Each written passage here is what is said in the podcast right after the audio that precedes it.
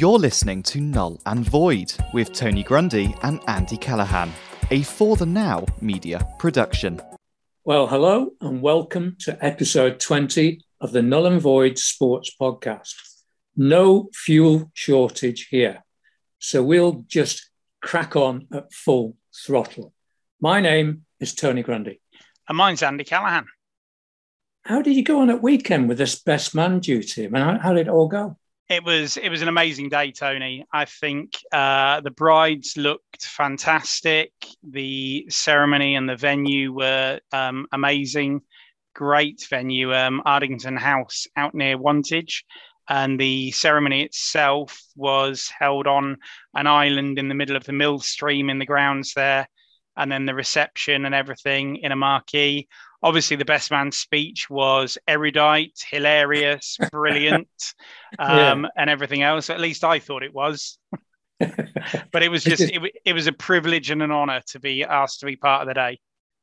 All right. So, did you avoid putting headphones on to listen to some of the rugby and the golf and so on while you were doing it? I certainly didn't listen to any of the golf. I had a quick look at the scores on my phone just before everything started. And I can't repeat what the that was. It was very much a case of, well, we'll leave that there then, I think.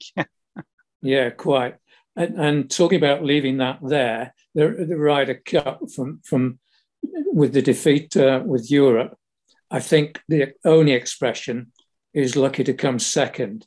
Fortunately, Andy Wild, our golf pro specialist, is going to come on later. And somehow he's got to find words to express how he feels as a professional.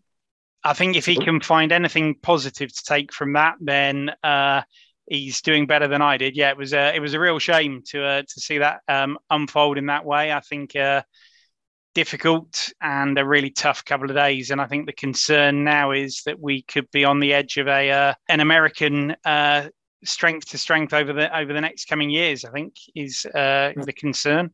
Oh, stop right there, Callaghan. Don't want to hear any more of that. But Andy Wild will be along later.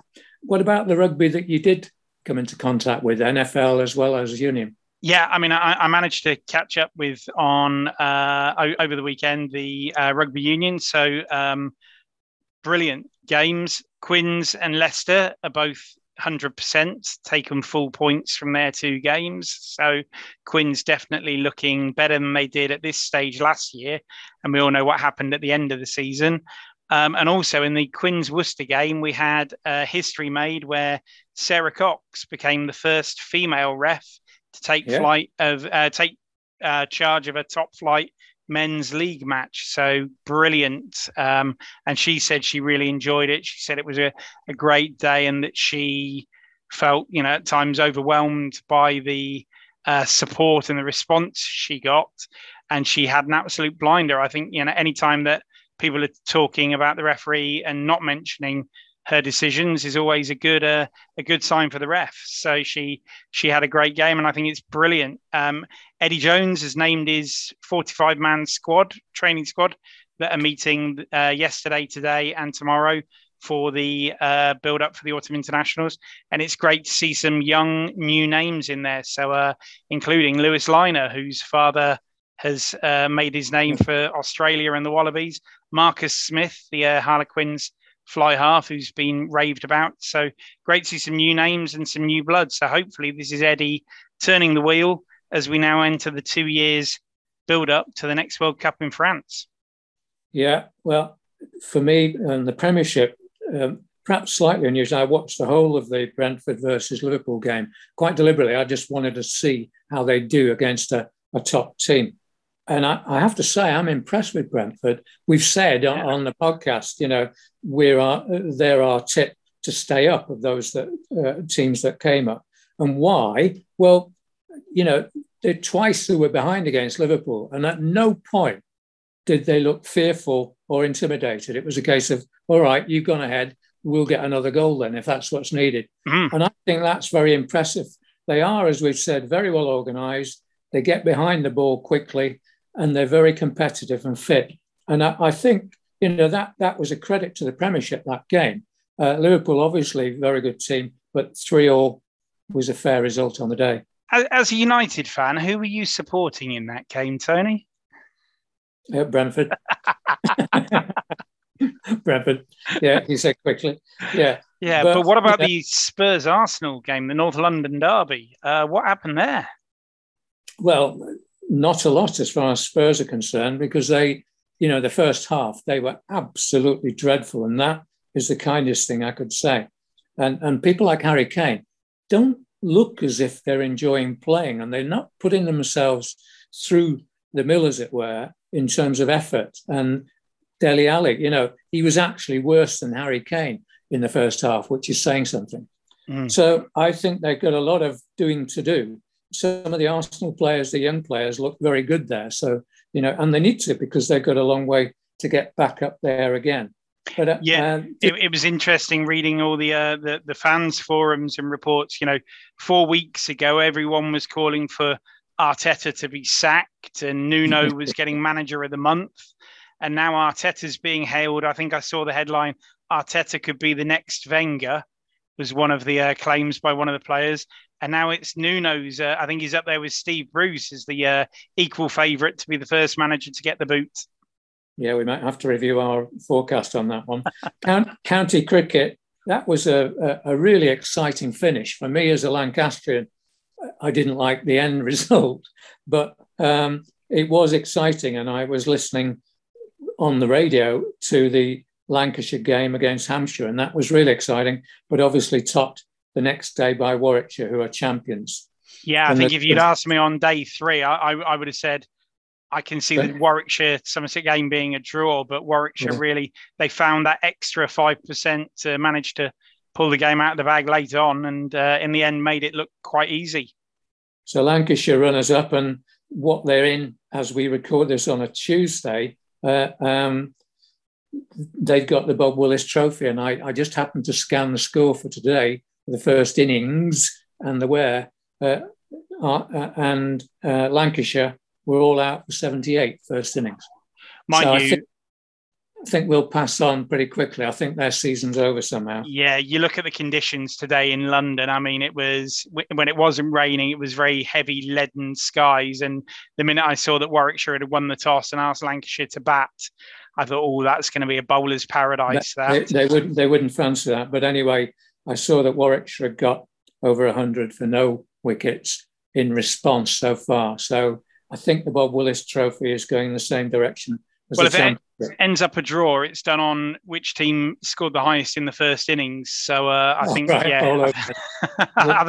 we know where it's going. Another one we'll pass on. Women's cricket, though, that was good. It was excellent. I mean, the conclusion of the one-day series between England and New Zealand. So England ended up winning the series 4-1. Some great bowling performances by Kate Cross, Catherine Brunton, the new addition to the side, Charlie Dean. I think they've really performed well over the course of the series. And then in the final game, a superb 100 by Tammy Beaumont. The game before, where England were chasing quite a big score, and Heather Knight, the captain, chipped in with 100. So, you know, I think England is starting to really tick in the, you know, the one-day format, come back to where they were 3 or 4 years ago when winning the World Cup in 2017. So, certainly a dominant performance. And then they, also in the women's cricket, the Southern Vipers won the domestic title, beating the Northern Diamonds in the final of the Rachel Hayhoe Flint Trophy. So I think it's rounded out what I would say has been an excellent summer for women's cricket. It's really put, I think, with the 100, the Rachel Hayhoe Flint Trophy, the Test Series against India, and then the one-day series against New Zealand, it's absolutely put women's cricket in the shop window and really shown that the game is starting to thrive in this country. Yeah, I think so. On a slightly more negative note, Joshua's defeat in the boxing championship, you know, will that be the end for him, do you think? I don't know. I mean, they're talking about a rematch. I think there was I think this whole thing of the fiasco of rematches written into the contract now, it's sort of like, it's Rocky and Apollo Creed all over again, Rocky 1, Rocky 2. So, but I don't know, honest answer. I think the judges said he'd won 4 rounds on Saturday night. Yeah. I think 4 rounds was being generous. So we'll see. I mean, you know, boxers do have a tendency to come back, and that might be the chastening defeat that sort of helps him step up. But I think it's difficult. He was outboxed by Usyk, so I think it's going to be tough for him to come back from that one. Okay. Voice of Sport, I wanted to add one more to our roll call, and this time for cricket. And it's quite sad, really, because Michael Holding has retired from Test Match Special, but he was due to give his final performance, as it were, as a commentator for the Old Trafford Test. And we know what happened to that. So let's not go there again. I'm not even going to get started on that. But he's a brilliant commentator, though, and one of those most distinctive voices. And at times expressing very strong opinions like Black Lives Matter, so he's perfectly able to do that. But one of those voices that you're at the test match when you start to hear. Yeah, really reassuring. I think I said to you, hearing Michael Holding's voice is like slipping into a warm bath. But at the same time, someone who absolutely really knew so much about the game. But actually, his knowledge of horse racing is even more extensive than his knowledge of cricket. The man is an absolute horse racing nut. So so great to see him sort of continuing with that interest in his retirement. But yeah, and obviously as a player, he was one of the feared West Indies pace attack through the 70s and 80s. And he gave us one of the best bits of cricket commentary ever of the bowlers holding the batsman's willy. Interested to remember that. Okay, listen, on contacts, let's move ahead on that. As we know, Darren Cunningham was the guest last week, and he spread the word to all of his many, many followers, which is lovely. He sent them the link of the episode. I'm really glad you enjoyed it, Darren. And yeah, spread the word. If you get a chance to spread the message about Null and Void, tell a friend, as they say, tell a friend. Mike Smith in contact as usual.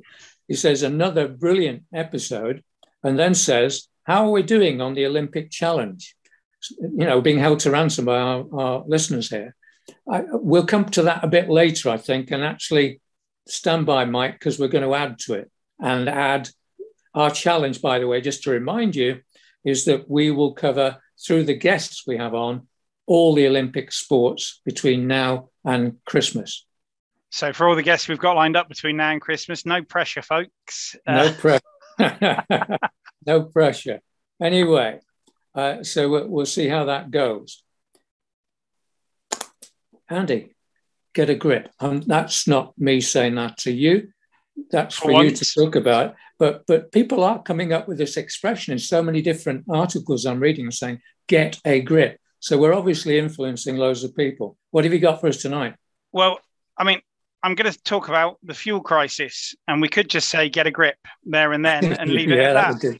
But looking at this, it actually links to non-league football. And this week, with everything that's going on and all the panic buying and the fools and people that have been sucked in by the stories on this and rushed out to fill up tanks and jerry cans and plastic bottles. I mean, the last I saw of plastic bottles being filled with petrol, that was Molotov cocktails, not a petrol crisis. But so everyone who's been filling up there, the Isthmian League, which is I think about level 7 or 8 in football, have gone back to clubs this week and said, look, if you're struggling with fuel and struggling to get petrol, you can actually postpone the games that you've got scheduled for Tuesday and Wednesday night this week, midweek games. Ironically, all of the ones who were the first to say, yes, we need the midweek off are all the ones who've got big FA Cup ties coming up this weekend in the third qualifying round of the FA Cup.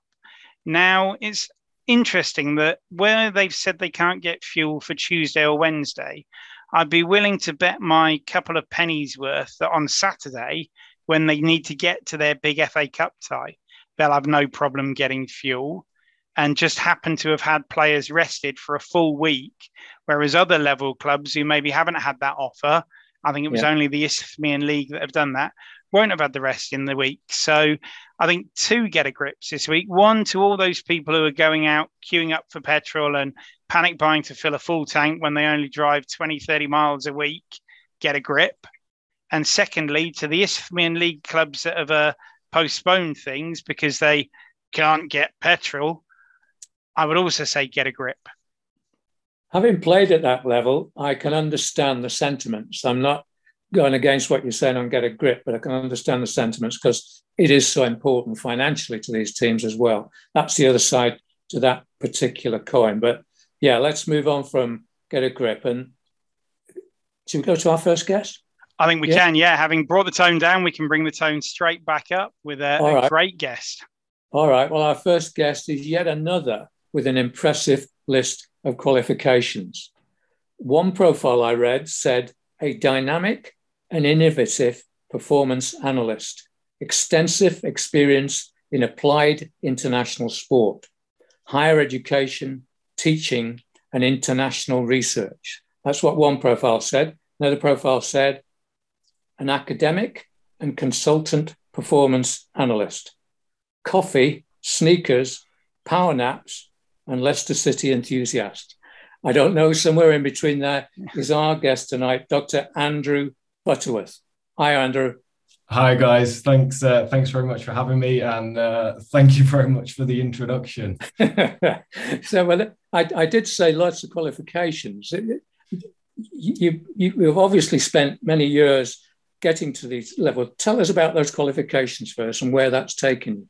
Yeah, absolutely. So my academic qualifications, if you like, if I start there, I guess my highest one is a PhD, so a doctorate. And that was all based in and around elite sport. So I was very lucky to be able to work heavily in elite sport with the England netball team, which is where I've done a lot of my applied performance analysis work. So I did a PhD with the England netball team and was very lucky to travel all around the world, simultaneously collecting data for my PhD, but also acting as the analyst for the team, providing some coaching insights to both the coaches and players to hopefully improve their performances. So that's kind of my highest level qualification. I went to university. At that point, I didn't have a clue what I wanted to do, to be completely honest. And it was an exploratory 3 years for me, but I went down to Hertfordshire, studied sport for 3 years, and then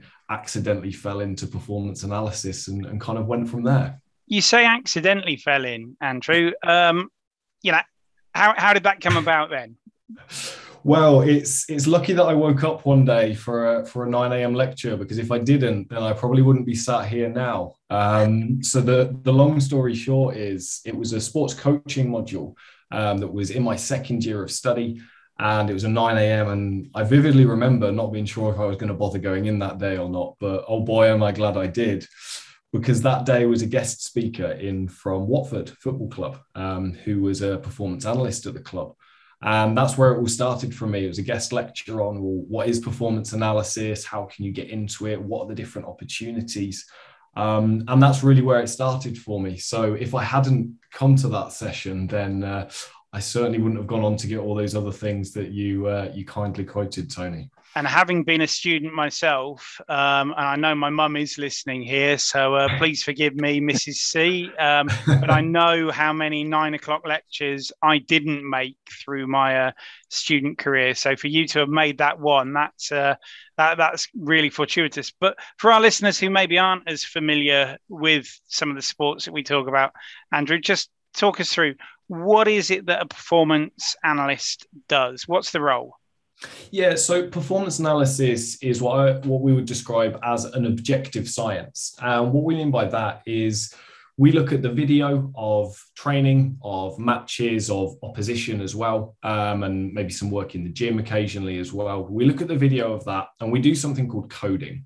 Now, what coding is looking at the technical and tactical parts of the game in whatever setting they're being undertaken, and trying to find the little insights, the little tweaks that we can make. There might be a subtle tactical change to the team's overall tactics.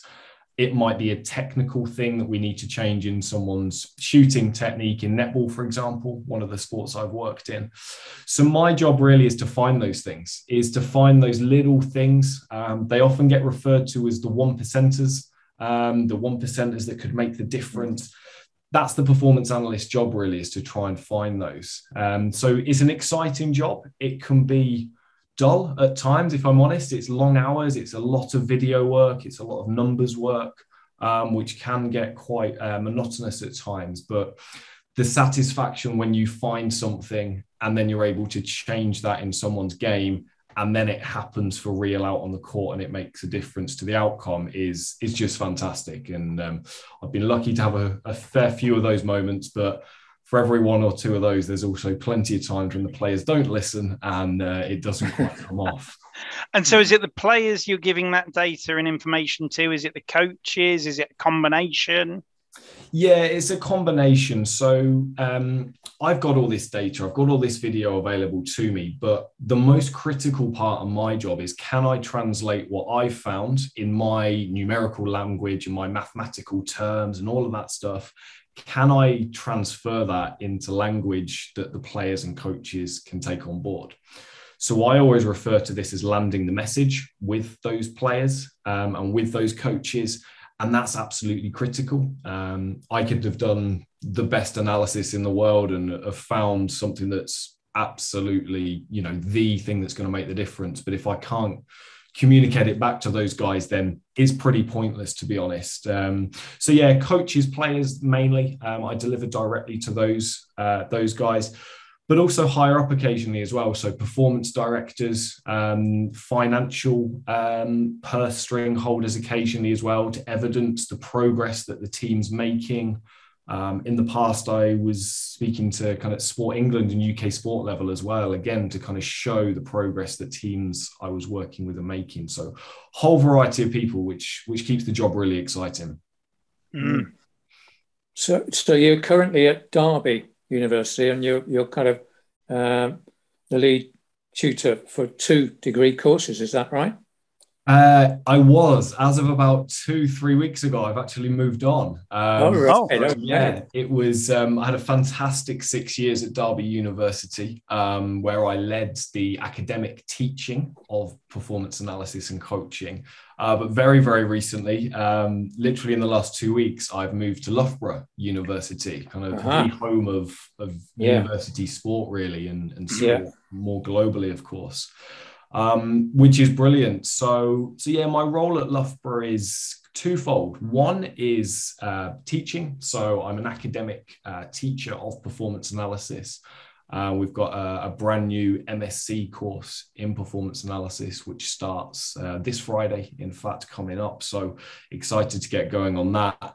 And then I also, on top of that, do the practical analysis for the netball franchise team, Loughborough Lightning Netball, who are based out of the university, and very proud to say that we won the English Super League last season. So very good achievement. Very proud of the whole team that put in towards that. So yeah, quite a recent change. No, I didn't pick up that on any of your profile stuff. But in fact, one of my questions was going to be to you at some stage, what are your ambitions? Where are you going to go? So that kind of answers the immediate one anyway.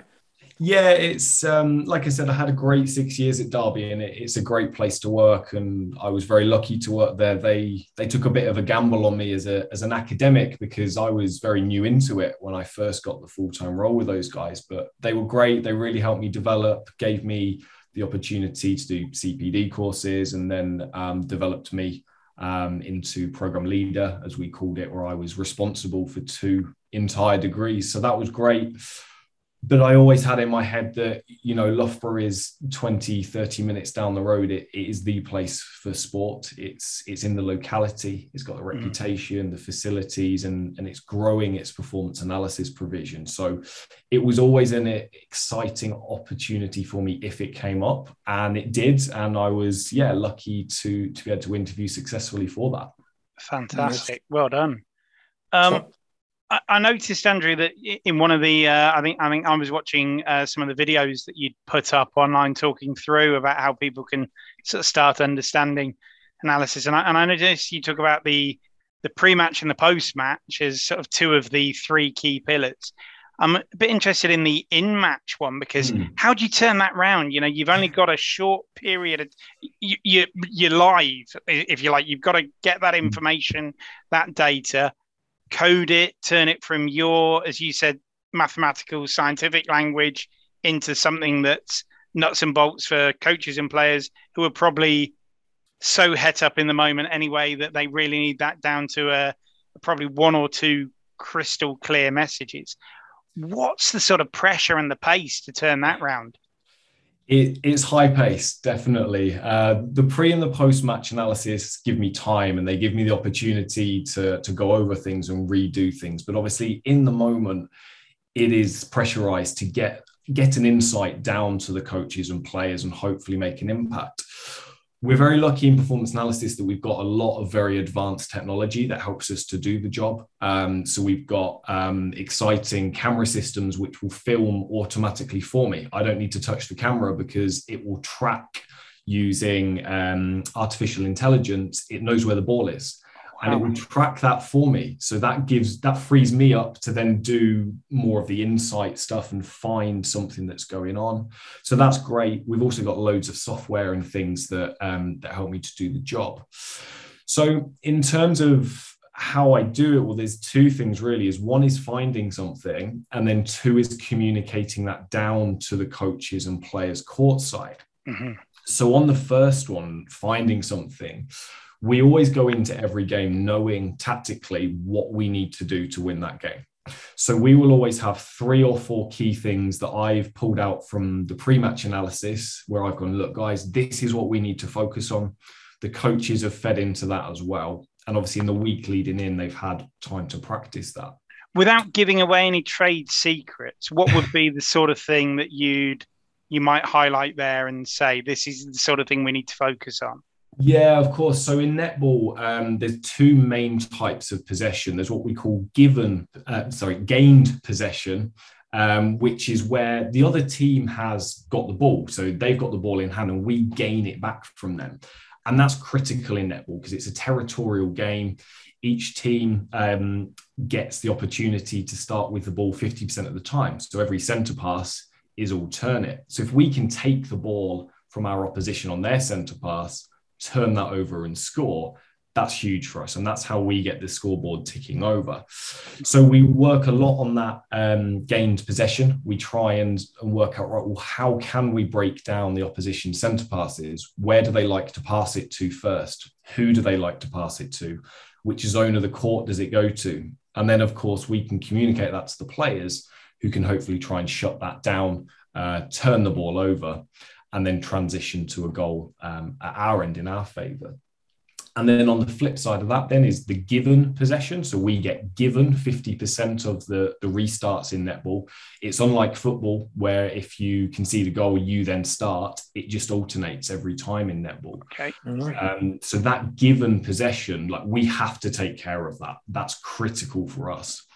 Because technically, if we score all of our given possessions, all of our centre passes, we only need one turnover, really, to win the game. That could be the difference. So it's those things that are absolutely pivotal that we look for.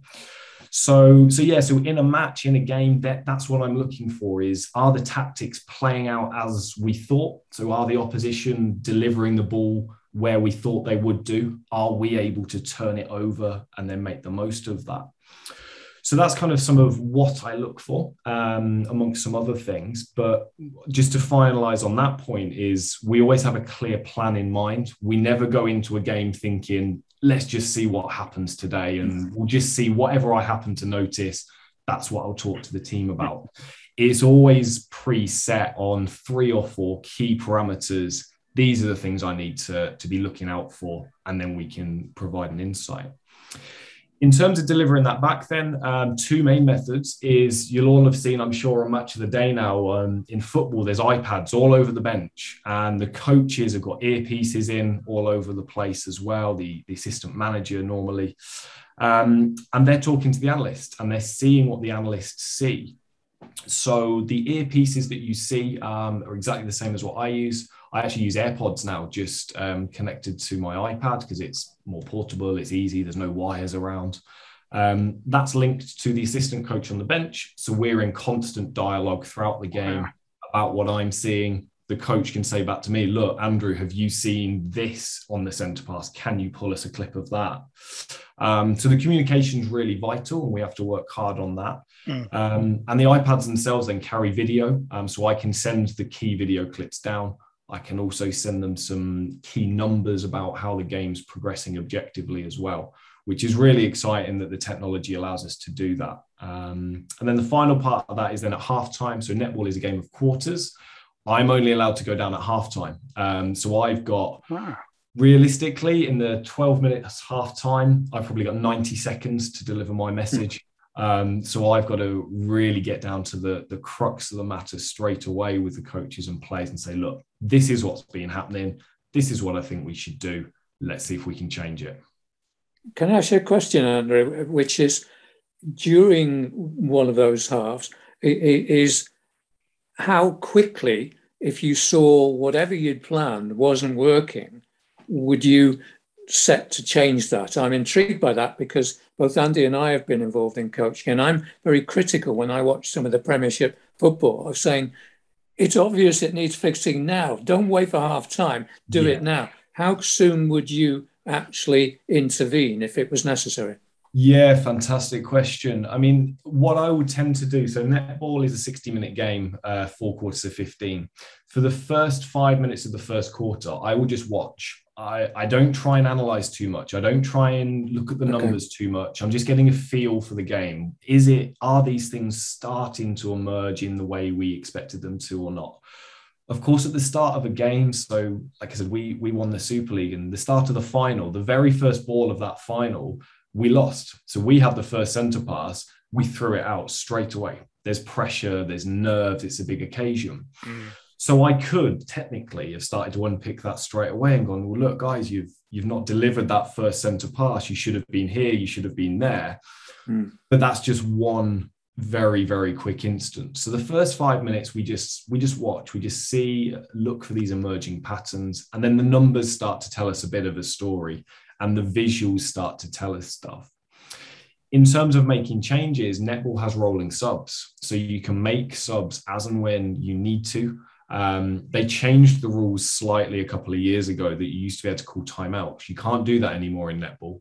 But what you can do is you can swap a player. You sometimes have to feign an injury and say that you need to swap a player, but you can do it. All teams do it. So a little bit of gamesmanship there.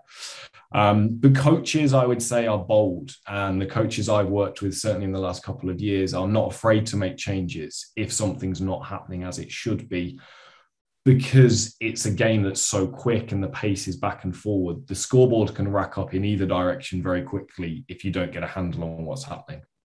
I guess, as you say, there's a sweet spot there of not panicking too early, but at the same time, not waiting too long. I guess, to use the line from the Kenny Rogers song, it's know when to hold them, know when to fold them, but kind of, knowing when that sweet spot is. Yeah, absolutely. And that comes with time and experience. I think I've worked in kind of elite netball for about 12, 13 years now. So I know the sport inside out, tactically and technically, and I've got a really good feel for it. And the coaches I work with trust me, and that's pivotal here. For any coach and analyst in any sport, netball, football, cricket, rugby, that relationship and that trust between you, the analyst, who's the eye in the sky, as we often get referred to, or the informer is another nickname that goes around. That trust and the coach trusting in you to do your job and then put your view forward, backed up with the data and video, is a huge part of it as well. And they will be bold enough to make those changes if they see fit. Mm. Just leaping around just slightly, something else you did back in April of this year was join the Football Medicine and Performance Associates. What kind of work does that lead you into? Yeah, so that was a new opportunity. So the FMPA approached me directly and asked me to come on board with a couple of different projects with those guys. The main one I'm working on with them at the minute is just starting to push performance analysis within their association a bit more. So by their own admission, up until now, they've been very kind of medically, no, that's not a word, is it? Medically, medical centric and physical science centric. And they've not really looked at the tactical and technical side of things. So my role as an editor for the FMPA is to write articles for their publication, which comes out 4 or 5 times a year, to educate those who work in football sports science who maybe don't use performance analysis so much at the minute, or maybe don't know too much about it. So I write articles and find other people to help me write articles for that. So we've got, I just yesterday, in fact, finalised an article from Derby County, and perhaps we say no more on them at the moment, but yeah. The next article is coming from one of their analysts, one of my ex-students. The edition after that, we've got a piece lined up with FIFA, who have been working hard in the background on a really exciting project called Football Language. So that will be released soon as well. That's going to go public. So yeah, my role there is exploratory, really, I would say, bringing performance analysis to the association a bit more and just trying to broaden its reach. And you've also been involved in a number of other sports as well. I noted down badminton. What was that all about? Yeah, so badminton is my sport. So badminton is my sport to play, to coach, and to analyse now. So I played to a decent enough level. I coached it for about 10 years as well, got my badges, got some good experience. But analysis-wise, I've worked with 2 main organisations. One, I worked for Badminton England, or Team GB, when they were in their Olympic cycle. So was very lucky to work with the doubles pairings heading into the London 2012 games. And did a lot of analysis, tactical work for those guys, which was brilliant. Obviously, getting to work at the pinnacle of my sport was just fantastic. That was great. I ended up being able to go to London in the games and the Paralympic Games as well, and worked with a few different sports as well. And then the other badminton work I've done is completely different, actually. It's for the Badminton World Federation, who are the overall governing body.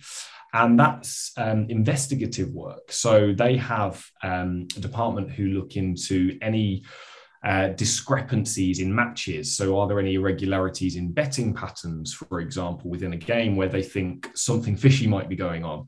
And my job is to look at that from an objective perspective and say, this is different compared to previous games, and investigate that way. So a very different analysis, but a very interesting one. So you'd be looking at the actual play on the court and to see if that matched up. You wouldn't be looking at like the betting trends or anything off the court. Yeah, so it will kind of come to me. Someone will come to me and say, look, we've got maybe a suspicion about this game. We just want to confirm or deny it, really. So someone else will have looked at the betting patterns. It will then come to me and they'll say, can you do an objective analysis on it? And as part of the overall investigation, my work kind of feeds into that and either says, yeah, I think possibly there has been, or actually, no, I think we're okay here. Yes, yeah, so much more detail. I guess some of the ones that we've seen that have been obvious over the years, the I forget who the bowler was in the Pakistan-England series that was about 5 yards past the no-ball line, or the footballer who kicked the ball straight off from a kick-off from a throw-in. I guess they're the obvious ones, but in a game like badminton, I guess it would be much more subtle than that. Usually, not always, but usually.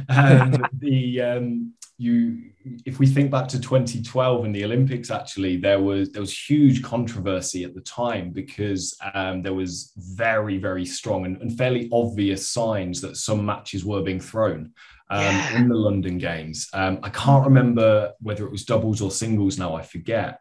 But there was huge controversy around that. And that's partially where this kind of investigative work stemmed from, to kind of avoid those kind of things moving forwards. But yeah, it's usually very subtle, which means the work I do is very, very detailed, just to make sure that we are getting it spot on. You're a busy guy, obviously, Andrew, but if somebody wanted to get in touch with you and say, I like the sound of what you do, could you possibly add me to your list or tell me more about you? Where would they go to do that? Where's the best place to do that?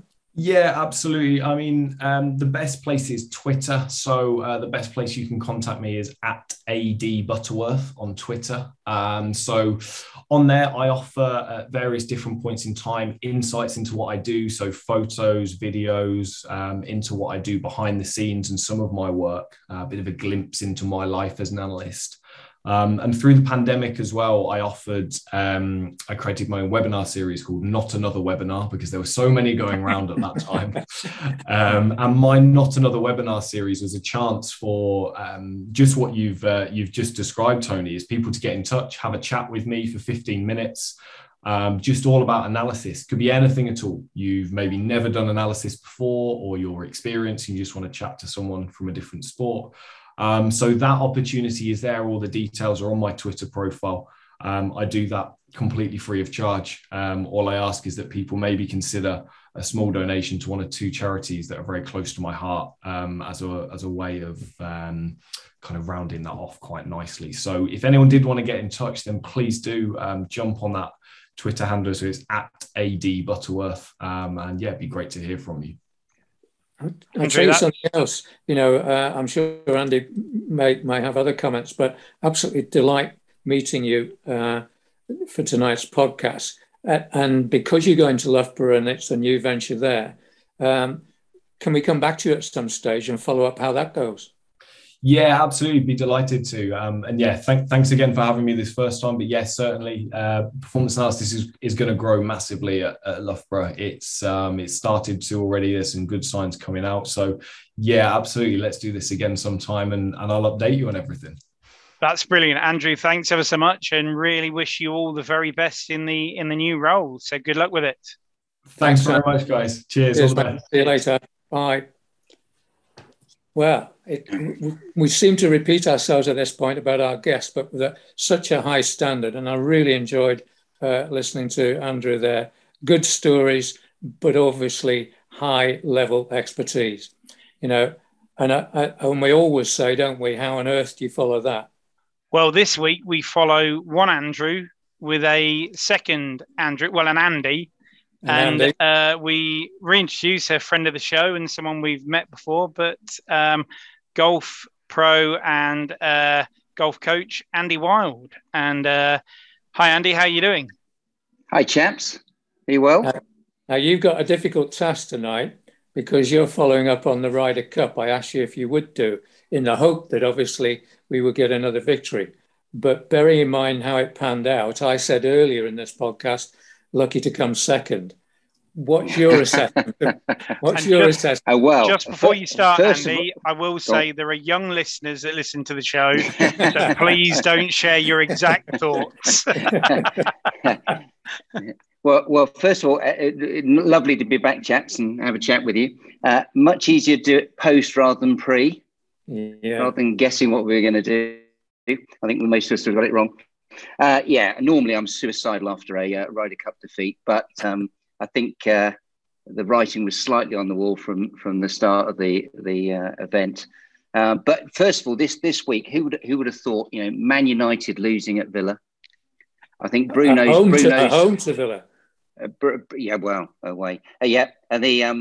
And Bruno's football. I think that's still in the air, isn't it? It's on the M6. Has it landed yet? On the unbelievable. I think it's somewhere up in space. And then we have AJ one from Italia 90. Yes, it's very close, wasn't it? And we've got AJ losing, Ryder Cup losing, and to top it all with the petrol debacle, we've got everybody that's got an electric car is even more smug than normal. It's been a disastrous weekend. Listen, you're avoiding the subject. Come on. I guess. Obviously, you know, all our players are fabulous. I think Harrington was pretty amazing. I think they were a better team on paper, and this time they were a better team on the grass. They putted better than us. I don't think the score quite showed the gap. I don't think the gap was that big. There was a lot of games where we had a putt to potentially win the hole. We just shaved the hole, and then the Americans knocked it in, and it went to 3 out rather than 1 up. But we needed to put pressure on very early. It was always going to be a very tough ask for us, and we needed to put them under pressure and make them feel that they had a chance of losing on their home soil, and then get them to really panic a little bit. And we never got there, did we? No, it was funny because I was saying earlier before we started the podcast that it was one of the, I watched quite a lot of it, quite deliberately. I wanted to be able to have a real view of it, but it was really hard going. And also it wasn't exciting, you know, in the way I would have wanted it to be, because it was so obviously going in one direction from early on, as you rightly said, early on. Yeah, yeah. Well, they say it comes in waves, and normally it changes, but we just, you know, it was crashing on the Europeans all the time, wasn't it? Yeah. Never. I think Saturday afternoon we had a little glimmer. If we could have done 4-0 on the afternoon, I think we may have stood a little bit of a chance, but, you know, 2-2 in the end, and they played quite well for that. So they're a tough team. And, you know, on paper, they're much better than us, and they proved it this time. And yeah, all the talk in the week before, Andy, was about how the Americans yet again were at war in their own camp and at each other's throats. And I don't know whether that was over-egged this time by the press, but by the end of it, they certainly all seemed to be getting on well. Well, unfortunately, DeChambeau and Brooks got on quite well, didn't they, towards the end, or seemed to, which is a bit of a shame for us. That was going to be our big thing. But... yeah. They're pretty amazing. I mean, I guess there was a couple of things that we weren't keen on. The booing, I thought, was a bit outrageous. We wouldn't get that over in Europe. And I think that putting, when Bryson sort of put his putter on the green after putting a short putt, I thought that was a bit out of order. Yeah. But saying that, the things that he did brilliantly were quite amazing, weren't they? Mm. Extraordinary, in fact. Well, yeah, 417 yards was just incredible. I mean, and then booming it, yeah. Oh, and then knocking it on the first on the last day, and then hole it. I mean, that is just incredible, isn't it? That's just rude, bad manners. There's no need for that. We were guests in their country, and they booed us and beat us.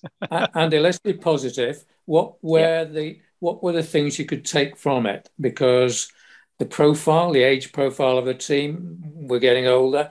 Who were the people, the younger talents that you saw coming through that we can look to going forward? Was there anybody that comes to mind? Well, Hovland was the obvious winner of, and they all said everybody wanted to play with him, and he performed pretty well, didn't he? Really, I think that the challenge we have, our old guard just didn't turn up, did they? Unfortunately, Rory. Really, till the last day, didn't really turn up, did he? Westwood was. We unfortunately we went into the tournament not in great form. You know, Westwood a few months ago was playing great. I mean, they're still fantastic golfers and they still perform pretty well, but they didn't show up, did they? Really, Fitzpatrick was a bit off. There was too many that just weren't quite buzzing, really. I think, as you say, once that momentum starts to get away from you in the Ryder Cup, it can quite quickly snowball, can't it? As we've seen the other way with, you know, sort of the waves of blue on like at Medina and, you know, at the K Club and things. It just sort of seemed to go the other way this time. And the pendulum, once it started swinging, kept swinging. Yeah, we normally get it back a little bit, don't we, at times? And there's ebbs and flows, but there was just flowing, unfortunately. But I don't think Harrington could have done a lot different. I think, you know, I think he performed very well in the opening ceremony. I think he said all the right things. They obviously got this 164 thing as an idea, which was brilliant. The cheese hats. There was loads of lovely touches. So it all looked right, didn't it? Mm. We just, at the bottom line, it's like football. The players have got to go and play. They've got to do this. Players out on the pitch. Talking about the captaincy, unfortunately. But what about the captaincy? Where would you go from here? Westwood, somebody like that, or? Well, I think he's well up for it, isn't he? Because I don't think we're going to see him play again. Don't think. So he would be a good choice, wouldn't he? Yes. But I think what they do very well now, a lot of the vice captains move up because Harrington was assistant captain for 3 or 4 goes. Mm. So I think there's a nice theme to that, isn't it? As they bring their captains through. So I would think Westwood would be good for Rome, I would think, a couple of years' time. You wouldn't bring someone who's Italian for that, or would you maybe look at the assistant captaincy for that? Because I know that's been done in other venues, you know, someone from that nation or region. Yeah, I mean, hopefully Francesco will play. So so I think he's probably not quite ready, really. Mm. And then, I don't think there's any other great Italian that you would think of to go, oh yeah, he's the man for that. I mean, it's a lovely idea, isn't it? Mm. That you're in your home country that you follow it. But I guess I'm thinking back to Seve and Valderrama and how he managed to do that, and then who was it at the I forget who the other one was, but yeah, certainly, you know, Seve, Valderrama. I just remember that, so, you know, that all coming together in him, sort of, you know, creating that energy that only Seve could, really. Yeah, absolutely. Are there lessons learned, Andy, on this? I mean, that you could go to straight away and say, number 1, number 2, number 3. We were talking about coaching a short while ago. I mean, what are those lessons as far as you're concerned, if there are? Well, I'm not sure there's too many, but I think what we did to America at La Nationale in Paris, where we made the course suit us, made the long hitting not such an advantage, made the rough very thick. They did the reverse Whistling Straits, is they got rid of some of the rough, and they didn't design the course for it, but they chose a course that was going to be right for the players, and they got very big, powerful hitters, and it suited. They still had to perform because we could have beaten them, but the course was set up absolutely for, you know, their big hitters. So I think what the job we did in Paris, they've done at Whistling Straits, and sometimes that's good enough, isn't it? Yeah, well, it certainly was at weekend. Yeah, yeah. So, I mean, I'm very, as we all are, very into Europe and whatever. It's slightly scary. I mean, every American team you see on paper is scary. Mm. You know, whether we win or not, you look at the list and you go, "Oh my goodness, Mark, that's a tough team to beat." This time, you know, they had 6 rookies that had no baggage, 12 really good players. They all made the FedEx. I think 4 of ours did. So they had 12 players that all made the FedEx last ring. If they do birdies or better for 2021, they're all in the top 20. We had 2 in the top 20. You know, all the numbers were very much against for that course, really, because you need to be a big, strong hitter. So I think they just picked the right venue with the right team at the right time. And actually, you know, at some point they have to keep it interested. Otherwise, 79, where we get trounced every time, and people start to lose interest. So, although I'd prefer to have won, it's probably occasionally an understatement. We need to let them win occasionally, don't we? Probably good for the game, if not for our weekends. Yeah. Now, just on a very practical note, tough to take. Yeah, but just so we don't get too depressed, on a practical note for golf at the moment, because we're autumn going towards winter, so come away from the Ryder Cup altogether. Just you as a golf pro. Very simple question in the first place, and I learned this the other day, but it'd be interesting your answer. Winter rules, when do they officially come in? Well, no, I don't think they officially come in as a standard, but a lot of courses choose 1st of November, unless the weather is very poor before that time. Yes, I didn't. I thought there would be a set date, but it was pointed out to me that you have the freedom with your course to decide, and that's understandable if it's drier in the south of England, and so on. But I actually just didn't know the kind of official start point. Yeah, most courses do 1st November, and then if we've had a particularly terrible October, they might bring it forward a little bit more. Okay, well that's that, and. Andy, from a practical point of view, because it changes, doesn't it? The wetter conditions, heavier conditions and so on.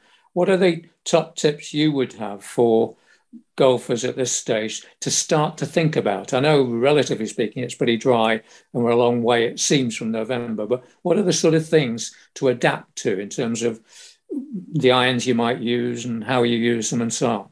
Okay, yeah. So certainly when the weather gets worse or the atmosphere gets harder, I always say to my pupils, if you remember when they used to have the World Match Play at Wentworth in October, they played all day 36 holes, and they'd always generally have hit two or three clubs more in the afternoon than the morning when it got a bit colder. So we take that into account. So what I say to all my pupils who normally got some kind of GPS, so you'd have front, middle and back distance to the green, is almost ignore where the pin is and just go for the back edge of the green as far as distance concerned. Right. For two reasons. One is people tend to judge a club by saying, if I hit it really well, it will go X amount of yardage, and invariably you don't hit it quite as well. And then, so if say it's 150 and I'm hitting a 7-iron, if I hit it really well and it goes to the back of the green, that's fine. It's on the back edge, that's okay. If I don't quite catch it, then it's going to be in the middle or the front of the green, where most people judge a club to, if I hit it perfectly, it's in the middle of the green, and then they're further away from the pin as they mishit it and don't quite strike it. But the ball won't go through the air quite as quick in cold weather, heavy atmosphere, and obviously it then also, if the ground's a bit sticky, it's just going to be like a game of darts, where in the summer you're going to get a bit of roll and a bit of help. So more club, more club. So two to three clubs up, you'd say, or it can be certainly in the afternoon. When you lose the sun and it gets to 3-4 o'clock. It can make a massive difference. And you're colder, the clubs are colder, the ball's colder, all of that sort of thing. So you see all the time in the they don't play much in the winter now, do they? But the pros, the caddy will always have a ball in his pocket, keeping it warm, and then swap it every hole just to try and keep try and warmth in the ball. And you can do that, Andy. I I'm not a great follower of all the rules. Hopefully I keep to them when I'm playing, but so you can change the ball as regularly as that, if you want to. Yeah, it has to be the same type of ball. Yeah, and you can't. As a pro, you've got to finish off though. Unless it's damaged, you'd have to complete the hole with that ball, and then they'd swap it on the tee normally. Right, interesting. Yeah, it's a fascinating game in terms of the rules that surround it. But in the south of England, anyway, it's been incredibly dry for a long period of time. So. It seems like we're a long way away from that. But I thought, having got you on the podcast tonight, just a bit of preemptive stuff of what happens in the changeover, because it could be. I mean, it's rained an awful lot today, hasn't it? But we hardly seen rain for 8 weeks. But it could be in the space of a month that we're saying, when do winter rules come in? You know? Yeah. Invariably, what we're looking for really is when mud gets on the ball. That's the big issue, because then the ball will go on a very strange detour without any effect from you. So. That's really what when the pros are playing and they get a mud ball, that's when they lose control of the ball, really. Yeah. Okay. Well, listen, you're obviously, because we dragged you off the coaching pitch tonight, you're obviously still very busy, which is a great thing. Yeah, it's good. Yeah. Yeah. Really exciting. I've actually got some gaps next week, so I might even be able to play a bit of golf myself. Can I just tell you, I had my 5th hole-in-one last week, Tone. Fantastic. Yeah, very exciting. At Maple Durham. Yeah, Maple Durham on the 6th. On the 6th? Yeah, nice shot. Yeah, nice shot as well it was. Very exciting. Blimey. It's been about 20 years since I've had my last one. It's great. I was like a 10-year-old again. So on the par 3-6, yeah? Yeah. And what distance is that one, Andy? Well, off the tee I played, it was 185 into wind. That's brilliant. I'd love to say to you that I hit an 8-iron, but I didn't. Well, but it was straight. I have to in no way try and compete with you, which would be very silly, but I did get a 2 on that one did time. You, good boy. Yeah that's your coaching, you see. I'll take 2 up there anytime. It's really good to have you back on, and obviously a friend of the podcast, but great information as ever. And if people wanted to get in touch with you, Andy, and say, give me some stuff ahead of the autumn and the winter lessons and so on, what's the best way of them contacting you? Yeah, well, you can go to my website, which is Just Wild About Golf, or andrewwild@aol.com is an easy way to get hold of me. Brilliant. Well, I'm sure you'll have people following you as ever. And we definitely are followers of yours, and we'll invite you back again, mate. Thank you. Love to come back. Andy, thanks ever so much for taking us through the ashes of the weekend, and also for the hints and tips. And good luck with the winter season. Good man. Thanks, right? Thanks, boys. Good to see you. See you later. Cheers, Andy. Take care. Bye. Bye. Yeah, lovely stuff again. And quite apart from, as you say, the ashes of the Ryder Cup, practical information there. Andy is always brilliant at giving advice that's practical and helpful. So good to hear from him again. Mm-hmm. We'll get him back again, definitely. But so two brilliant guests again tonight. Yeah. Absolutely fantastic. Yeah, I think, analysis from both of them in very different ways. Sort of Andrew Butterworth talking about the in-depth computer-based analysis, and Andy giving us the analysis there on both what had happened at the weekend and on how to play some of those shots, and based on his years of experience and wealth of knowledge. So absolutely great to have two fantastic guests. We can also say to Mike Smith that badminton, tick in the box for another of our Olympic sports challenge. I didn't realise it was Andrew Butterworth's main sport, so that was a real winner, a double winner, yeah. Yeah, so absolutely great. And again, on that note, folks, please do share the podcast with other people. And if you know of anyone who competes in any of the sports that we're looking to tick off from our Olympic challenge, but also in any other sports, then please do get in touch. We love to hear people's stories. So if you know of someone, or you are someone yourself who's played at that at the elite end or at the amateur end, then please do get in touch with us, and we'd love to chat to you about your story and your sporting background. Brilliant. Okay. And as usual, what we're saying is look forward to being with you at a place and a time that suits you. That's how podcasts best work. But it is important to us that you spread the word. Tell a friend, as we say. There's plenty of friends getting to know all about us, but we can always do with more. So take care, folks, and hope those of you that are after petrol can get petrol. And we'll see you all at the same time and place next week. And the podcast details, the contact details, will come up at the end of this podcast. So see you later, guys. Bye. Cheers, folks. Null and Void with Tony Grundy and Andy Callaghan. Together, they don't add up to much. If you have a sports story, you can contact the team on nandv@forthenow.co.uk.